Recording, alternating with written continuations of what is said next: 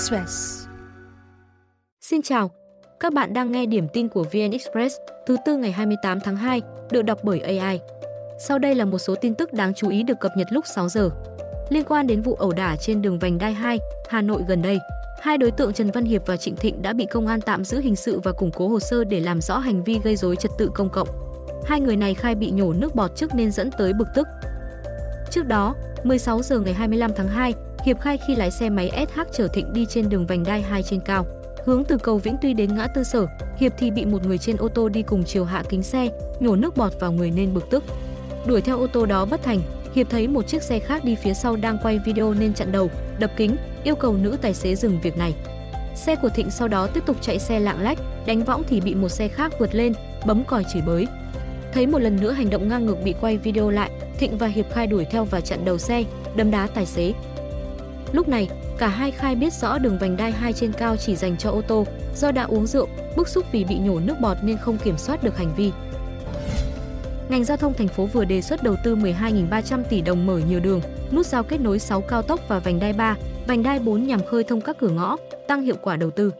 Thông tin được nêu trong công văn vừa được Sở Giao thông Vận tải gửi Ủy ban nhân dân thành phố Hồ Chí Minh sau khi giả soát hiện trạng, nhu cầu kết nối giao thông với các tuyến cao tốc, vành đai trên địa bàn.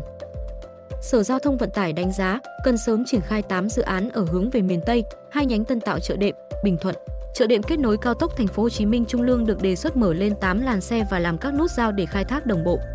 Theo hướng về miền Đông, ngành giao thông thành phố cũng kiến nghị bổ sung lối ra vào, kết nối đường Long Phước, thành phố Thủ Đức qua tuyến thành phố Hồ Chí Minh, Long Thành, Dầu Dây. Các tuyến vành đai 3, đường mở mới Tây Bắc, nối dài tuyến Võ Văn Kiệt cũng được đề xuất triển khai. Để sớm triển khai một số dự án cấp bách, năm 2024 nhu cầu vốn phục vụ công tác chuẩn bị lập hồ sơ đề xuất chủ trương đầu tư khoảng 500 triệu đồng. Chiều qua, cần cầu đặt trên xà lan kéo ra giữa sông thi công cầu cửa lớp 2, tỉnh Bà Rịa Vũng Tàu bất ngờ đổ sập, đè tử vong một người chạy xe máy. Nạn nhân là một người đàn ông 42 tuổi chạy xe máy trên cầu hướng từ huyện Long Điền đi thành phố Vũng Tàu. Đến khoảng 18 giờ 10 phút, lực lượng chức năng phối hợp người dân nhấc cây cầu để đưa thi thể nạn nhân ra ngoài. Sự việc gây ùn tắc giao thông ở khu vực, cảnh sát tổ chức điều tiết từ xa và điều tra nguyên nhân. Cầu cửa lớp 2 thuộc dự án mở rộng đường ven biển Bà Rịa Vũng Tàu 994. Công trình được xây song song với cầu cửa lớp hiện hữu nối huyện Long Điền và thành phố Vũng Tàu. Tối qua, một vụ cháy xảy ra tại cửa hàng bán bàn ghế, tủ gỗ rộng khoảng 100 m2 trên đường Cộng Hòa, phường 4, quận Tân Bình, thành phố Hồ Chí Minh.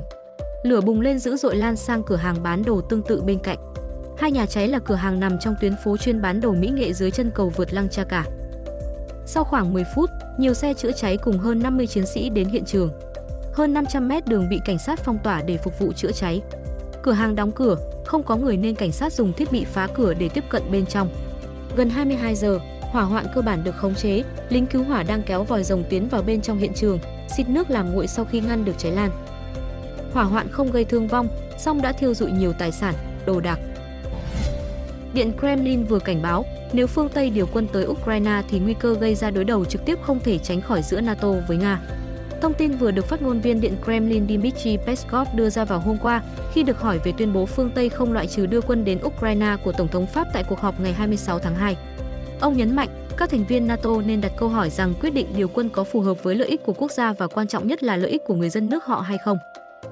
Trước đó, hôm ngày 26 tháng 2, Tổng thống Pháp thừa nhận các bên chưa đạt đồng thuận về vấn đề trên, song khẳng định NATO sẽ làm mọi điều cần thiết để đảm bảo Nga không chiến thắng trong xung đột với Ukraine.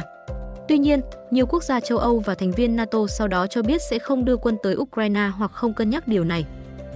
Ukraine đang đối mặt tình trạng thiếu đạn dược và vật tư quân sự quan trọng, chủ yếu do gói viện trợ đang mắc kẹt giữa tranh cãi tại Quốc hội Mỹ. Hiện, khoảng 15 quốc gia phương Tây đang nhất trí mua hàng nghìn quả đạn để viện trợ cho Ukraine. Thông tin sẽ tiếp tục được cập nhật lúc 17 giờ.